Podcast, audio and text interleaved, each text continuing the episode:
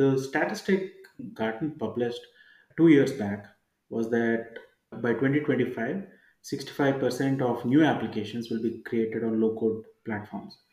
And Right. later they revised that number to 75%. We feel that that number will, will only increase as we move towards it. Instead of 75%, it could potentially be 80, somewhere between 80 and 90%. Hi, this is Gautam Nimmagadda, and this is my no code story. Hello, No Code Nation. I'm Ayush, and you're listening to my No Code Story, the only no code podcast focused on real people and their authentic stories. Welcome to the future of the indie movement, where creators, freelancers, automators, and founders build products all without writing a single line of code.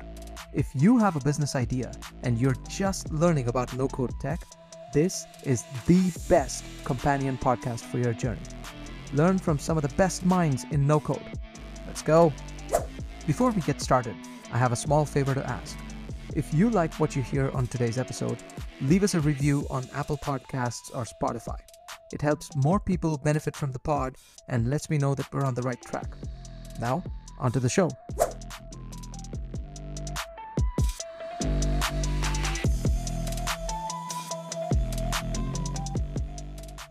All right, Gautam, welcome to the show. I'm really excited to have you. And we don't quite often get guests that can talk in depth about enterprise no code and the various business applications of this movement that we're seeing.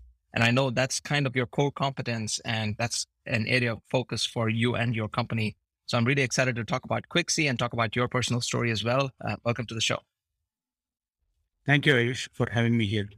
Absolutely. So let's get into it. Uh, I, I want to start by talking about enterprises and how they use no code, and then maybe focus on your journey building Quixy and so on as well. Um, if you look at most major enterprises, there are various business processes that kind of exponentially scale along with the size of the organization. And a lot of teams aren't really prepared for that, right? I've experienced this firsthand where if you're working at a company that has grown from, say, 100 people strong to 500, then to 1,000, then to 2,000, to support that growth, you're just scrambling to hire. But at the same time, you're also scrambling to keep all the people that you hired trained and um, and acting as effectively as they did on day one when you were a small team of 10. So how do you see no code kind of interweaving its way into empowering organizations? And first of all, do you come across these challenges with with your customers as well as you interact with them on a day-to-day basis?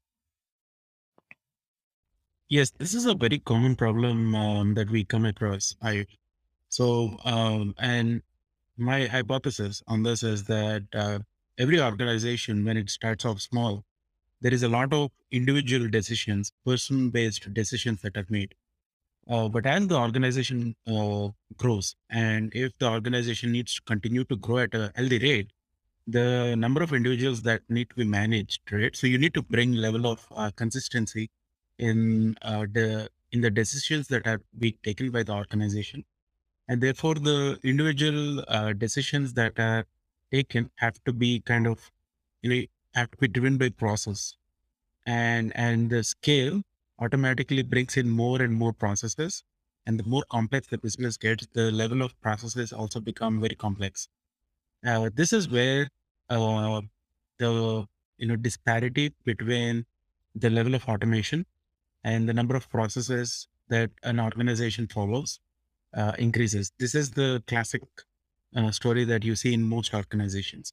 So uh, now, how does no code play a role? Um, more and all organizations evolve uh, naturally, or or sometimes inorganically when they acquire somebody.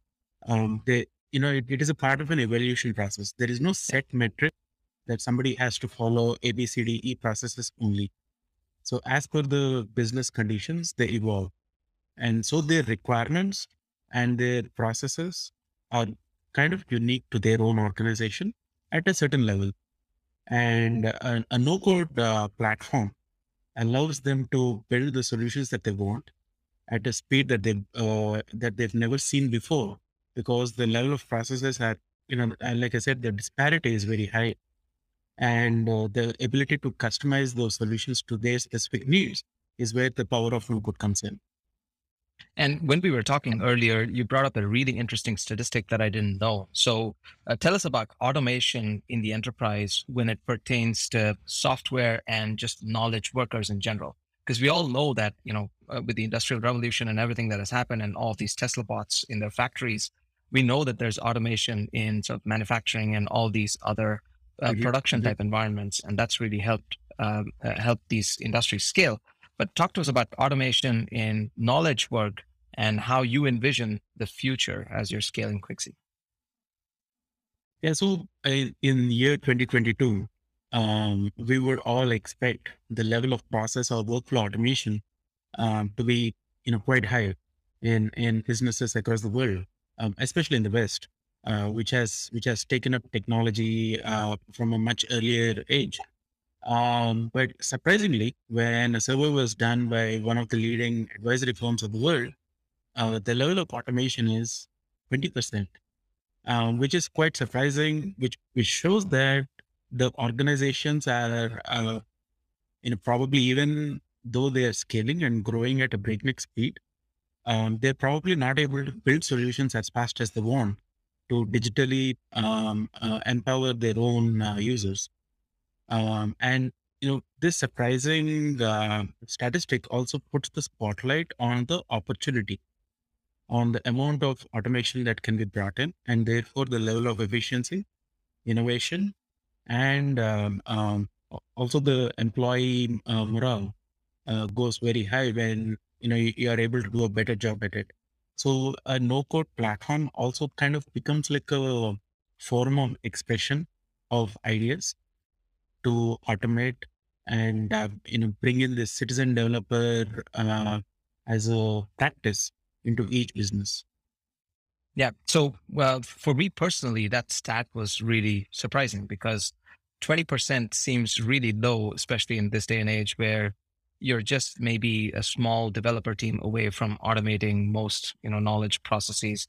But still, I think the people component is really the uh, the X factor, right? So that's what keeps things um, uh, moving and keeps things changing and it's this ever evolving environment that's really hard to hard to scale in uh, uh, t- tell us about what you experience when you hear stories from your customers because i can envision being an individual contributor or someone that is running a small team or part of a small team building custom processes using a tool like quixy for my team.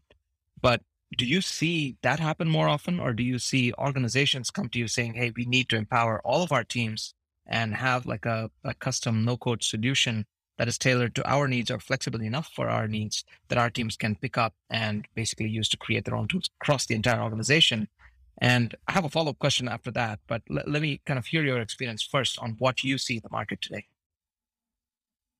so um like maybe about two years back um, the most common request that we would come across and see was that smaller teams would want to automate their processes. Uh, but over the last uh, year or so, and we've continuously seen that uh, it's moved away from small teams to our departments or divisions, right. and then also organizations. Uh, now we are we have customers where they want to buy a platform, and then build a citizen developer program in their organization and uh, build solutions on top of it, not just for today's current pain point, but also as a digital strategy for their organization for the next, uh, uh you know, five to 10 years. Right.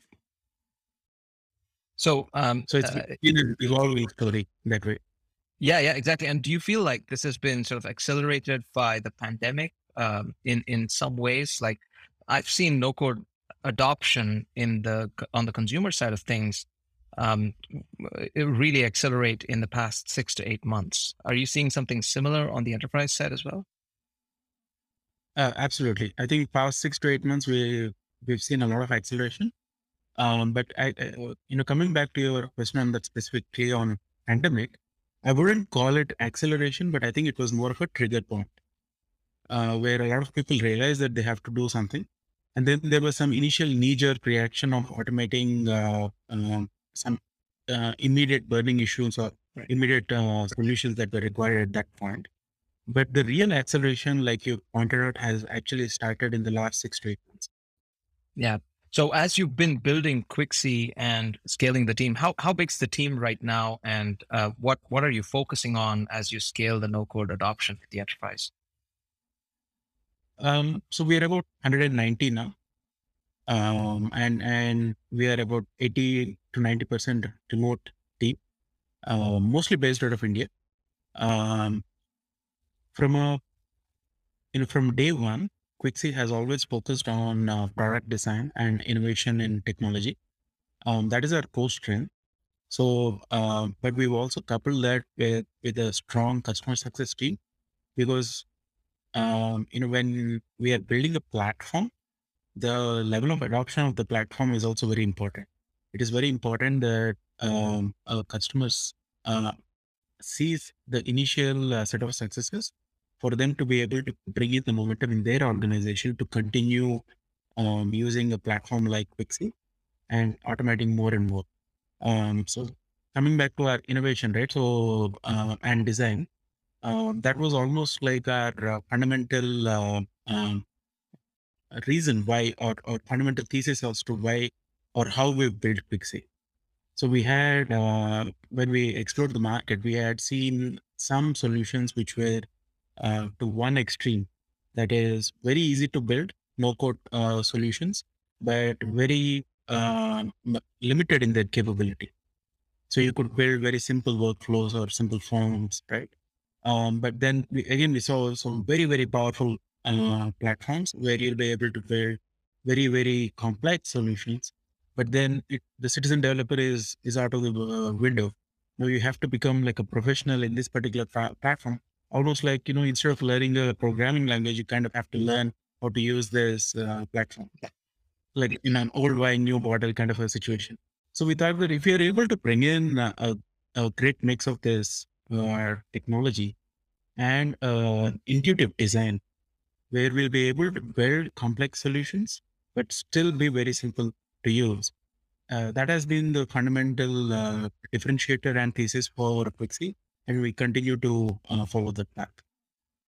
That's great to hear, uh, especially because I feel like a lot of the solutions that that feel they can be adopted by an enterprise at scale, even like end user applications. I'm not even talking about no code applications, even end user applications for point solutions or complex business mm-hmm. processes, they all end up getting this inflection point where they start getting adopted, and then the there's a balance that the team needs to have between the complexity of the functionality that they develop and the number of people that they hope to reach.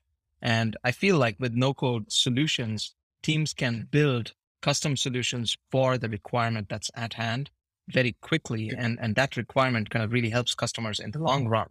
And, and maybe you could get away with a small core center of excellence type team that is just churning out best practices on Quixy, for example, for the rest of the company and you have like a person that owns the product for each company and so on. So that's that's really fascinating to hear as you're as you're looking to scale uh, the organization. Um, tell me a little bit about.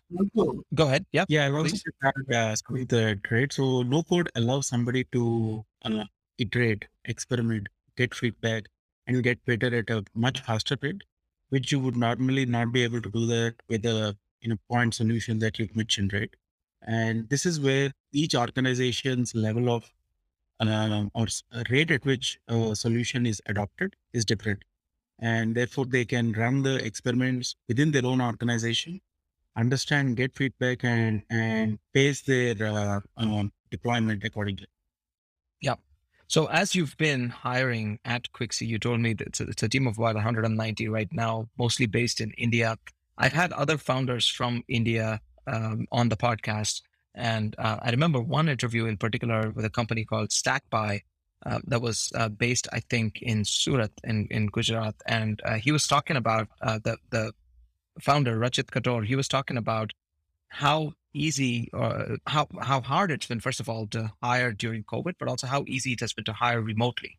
Whereas previously, you know, you would get into this um, environment where you're balancing maybe hiring from a major city because all the talent's there versus mm-hmm. you know also supporting people during the pandemic now they could because they're fully distributed they can take advantage of potentially better talent and resources that are available in cities that they wouldn't have hired from because their their locations weren't in those cities. Have you experienced that? And if so, to what extent and how has that impacted your growth trajectory as a company? So at the beginning of the pandemic, it was uh, um, not so hard to hire. The hard to hire has been over the last, uh, I think, a year, six months to a year. Uh, but the process of hiring um, remotely has been quite smooth. Um, thankfully, we were even before the pandemic started. Uh, our, our in most of our processes were digital, and our communication also was was uh, digital.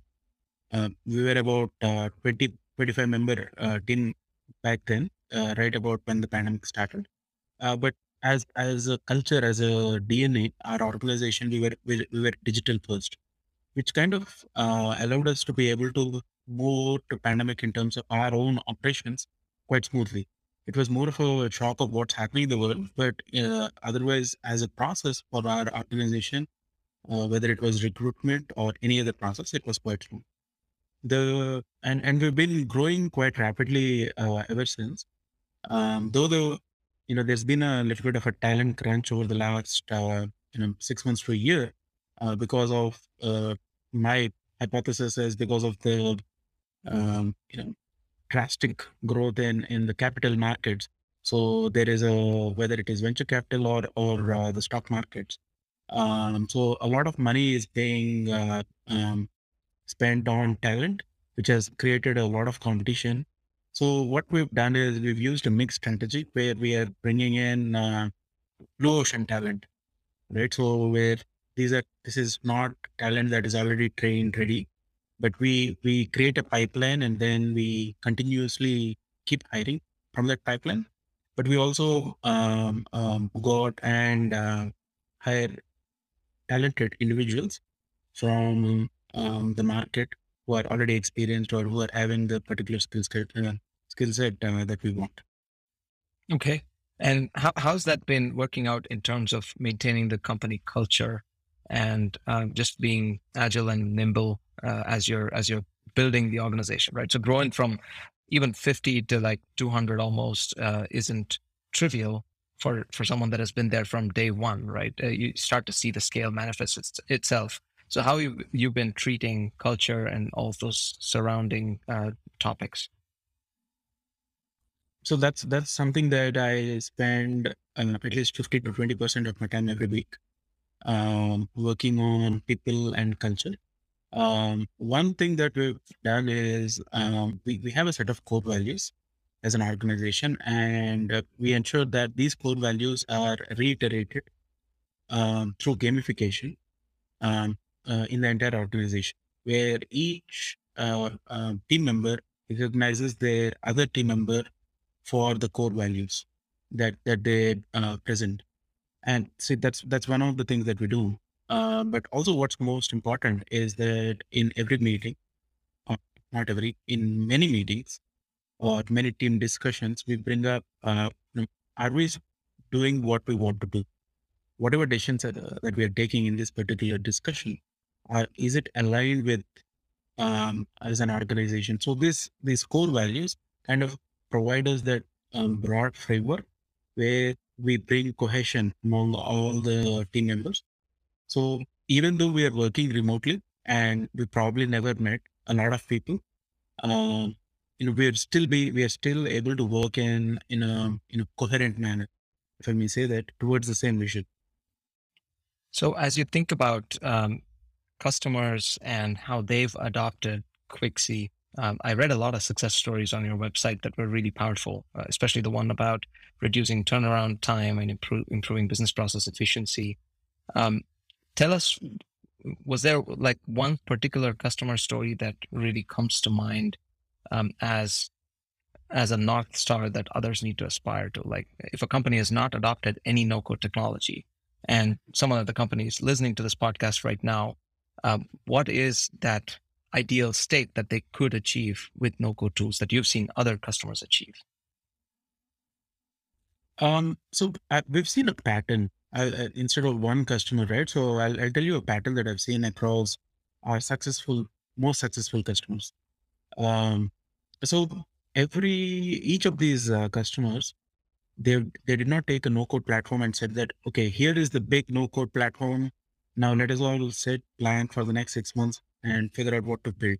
Right? Nobody started with a huge uh, you know digital strategy plan for the next five years and so on and so. Forth. They might have a strategy, but an executable plan. They started off with uh, with a small pilot, and once that pilot got successful, they iterated and figured out how is the organization responding to a new technology how are the different teams responding to uh, one digital uh, adoption and two digital creation which is the solution creation so uh, once they start once they started getting feedback they've kind of built a process a culture around that no code uh, philosophy and then started scaling it across their organization.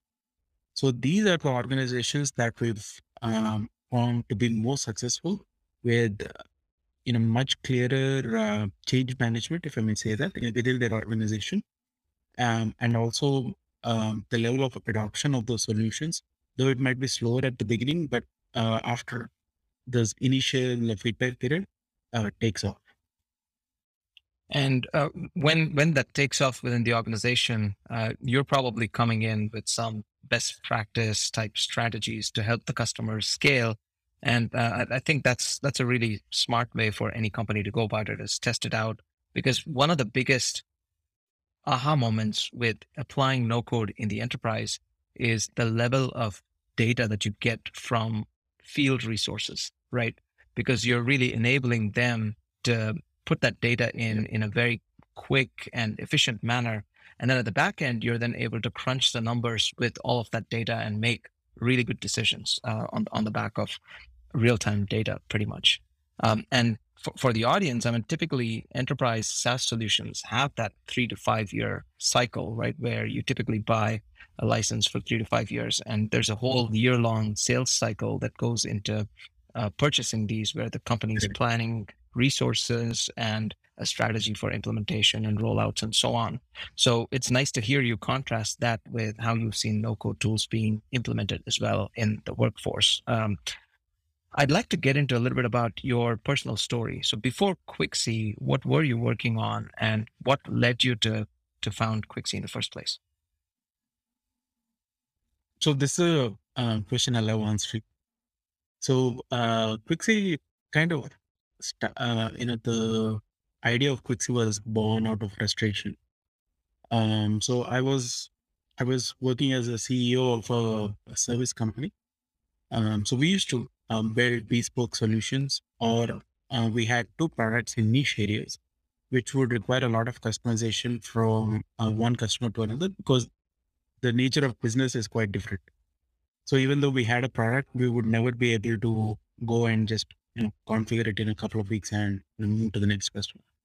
So during this process, we would go to, um, you know, we would have these large teams um, uh, ranging from business analysts to domain experts to software engineers to, to testing teams, then implementation, training, and you know the, the whole stack. The business analysts and the domain experts would actually go to the customer side, do the requirement analysis, do the gap analysis, and they would think that they know what the customer needs and they would write it down. And this document, as you know, would go to the next level of uh, the software cycle where the software engineers start working on these uh, requirements.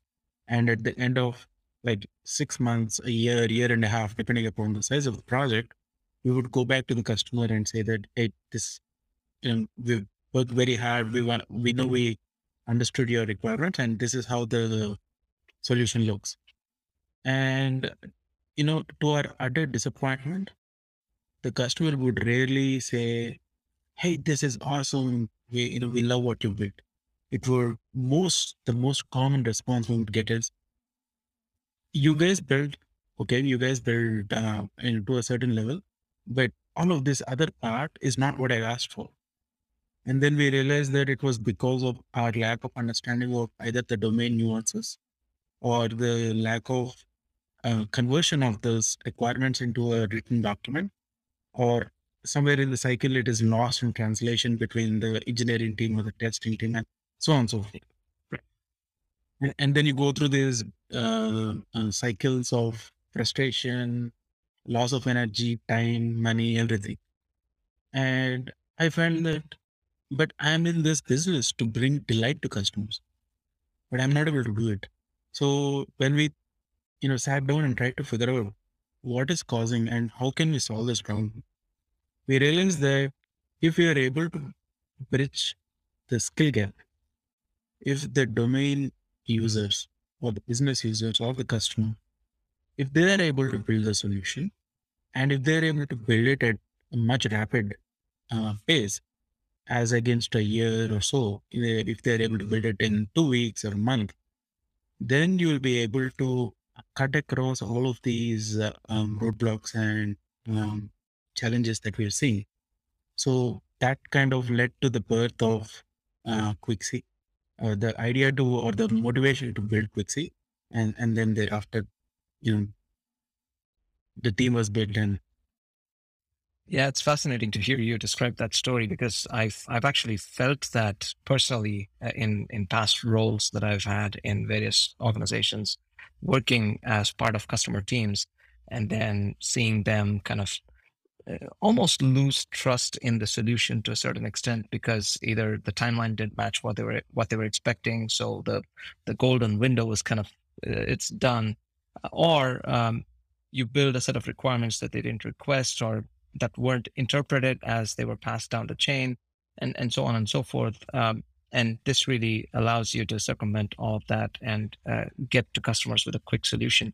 Um, as you were describing that, I was kind of wondering if you were seeing any adoption by consultants, like business consultants, um, that prescribe these solutions. Because a lot of the past endeavors that I've seen uh, consulting firms take in general has been how do we create leave behinds for customers, right? How do we productize the solution that we're prescribing and then make sure that the customer implements it so the value to the customer is actually what we envision it's going to be at the outset. Do you see that happening in practice with no code tech? Because it, it seems like it, it should really be able to bridge the gap pretty seamlessly. It's, it's actually quite a natural fit uh, for consultants. Um, the level of adoption is is only beginning to uh, increase now. So the uh, because the no code market is quite new, uh, people are still figuring out which are the mature platforms that they can suggest on which. So the experimentation phase is going on, but a lot of consultants. So we we speak with a lot of consultants uh, every week um, who are trying to figure out what would be the right platform or the right solution right. for them to suggest their customers. So no code platforms, I would like to believe that is now kind of one of the um, important technologies that consulting firms are looking at to be able to empower their customers. Yeah. And um, I, I, think as you're also looking to scale Quixy, we've seen, at least I've observed a pattern as I've seen some of these large no code companies that are focused on consumers right now. Um, uh, but these companies have scaled from like very few, maybe hundreds of users to now several thousand uh, users. And the pattern that I've seen is that they've all developed an ecosystem of experts and some kind of a community around them. And more importantly, they've tried to highlight these experts, right? So they've um, uh, these could be agencies that exclusively use a particular tool like Bubble or or Webflow. These could be individual freelancers that are looking to you know get their first project um, how are you thinking about that aspect of uh, scaling Quixy? Because uh, I would anticipate you could come up with like a layer of essentially evangelists that use Quixy and deliver solutions and are able to generate a revenue stream from that as well. And so, from a community point of view, we believe that uh, it will be a very important layer of value that um, whether it is um, the consultants or the individuals or the partner companies or the customers themselves will get out of. So there will be a lot of knowledge exchange within that community, which uh, is is incredibly helpful to everybody in the community. So we we have recognized the importance of that community, and we are uh, uh, consciously building a community for Quixy as well. Uh, from a ability to bring um, evangelists on onto uh, Quixy, so we are still in the process of bringing um, that level of maturity, where we are adding more and more partners, and once the success stories continue to uh, add up, is when we want to bring in an evangelism. Um, in, I wouldn't call it a program, but more recognized evangelism uh, process where um, in not just the specifics of the platform or the platform licenses or you know, not from a revenue point of view uh, but more from um, how what value a customer gets or what value an organization gets by using the no code platform so for someone new that's uh, just come to the no code space, right? That's just maybe discovered their first no code tool. They have a lot of business or functional knowledge. Uh, what is your perspective on where the space is going in the next five to 10 years? And what should they, as first order of business, kind of get comfortable with technology wise or business process wise? What should they focus on if they're just uh, you know, coming into the space and then uh, hoping to use no code tools to then translate their knowledge into some kind of a functional product? I think um, it is important to understand not just the, from a technology choosing the right platform, but also it's it's important to understand to first set the expectations. So, um, like I said, where we've seen most successful customers are the ones who uh, iterate and experiment in the initial phases to uh, basically figure out how their organization is adopting or how their organization is reacting to such a, a technology or methodology. So, uh, any no code creator, even if he is a, a, individual freelancer and not part of an organization, he should use that opportunity to, uh, to create iterative solutions and test it out on his target market. If it is if he's part of a business, then he'll test it out within his organization. Um, if he is a freelancer trying to create a consumer app, then he, he should test it out in the target market. And uh, creating a clear hypothesis of what changes you're making and what is the expected output and what is the actual output and understanding why there is a variance, right? So doing this study in the initial phases, I think is critical and based on that, the level of success and adoption of no code uh, platforms uh, will happen either with that particular individual or uh, within the organization. No, that's that's great advice. And um, as you're you're obviously in the thick of things with no code technology in general, how do you see the technology uh, progress in the next few years, and where has it come in the last like six months to a year? Because I, I understand there's been a rapid increase in the types of things that we've been able to accomplish with no code uh, just in the past year alone. Have you noticed that, and where do you see the next few years?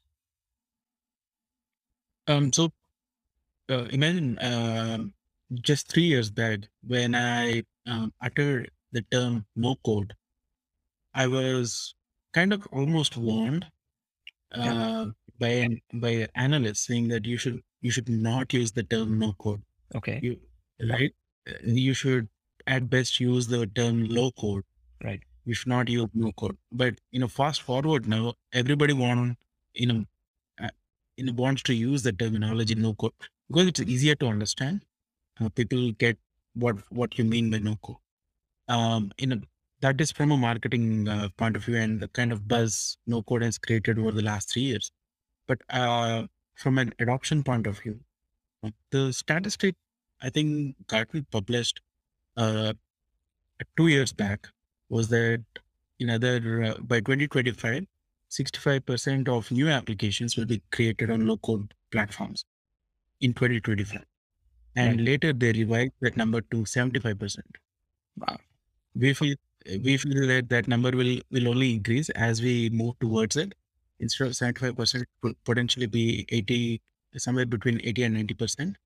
Um, and no code will also evolve in its capability, uh, which means that not just automating workflow uh, and process based solutions, but also any digital solutions um, no code will become the preferred methodology of creating new solutions. So because once uh, somebody tastes the power of no code, right, you would want to bring that paradigm in all digital. Uh, yeah, that's uh, that's great. Um, just perspective on where the space is going, and I think your your product is kind of reflecting that as well um, be it the six column layout, that you could use to organize things just to look like look and feel like a web app, but with a little bit more structure, or the workflow builder that you could then use to you know uh, seamlessly connect processes and and make it visual for someone.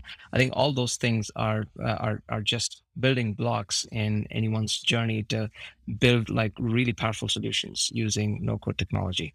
Um, Gautam, I had a ton of fun talking to you today, and it was a pleasure getting to know you a little bit as well. Um, I wish you and the team phenomenal success as you continue to scale Quixy. And uh, thanks once again for being on the show. Why don't you give our team, uh, our, our audience rather, a handoff to where they can learn more about Quixy, maybe learn more about you. And if they have questions or want to reach out, how do they reach you? So I, I'm most active on uh, LinkedIn. You can find me on uh, linkedin.com slash uh, M-A-T-U-A-G-N. So that's my profile, or you can search by Gautam Nimmagadda, my full name, G A U T A M N I M M A G A D D A. Uh, I'm pretty sure I'm the only guy with that name, so you'll find me there. Okay. Um, and and thank you so much, Ayush, for having me on the show. It was it was a pleasure talking to you, and those were some pretty interesting questions that you asked.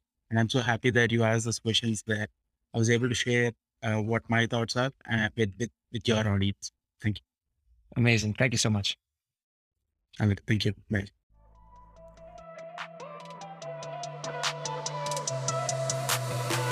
All right, that was the show.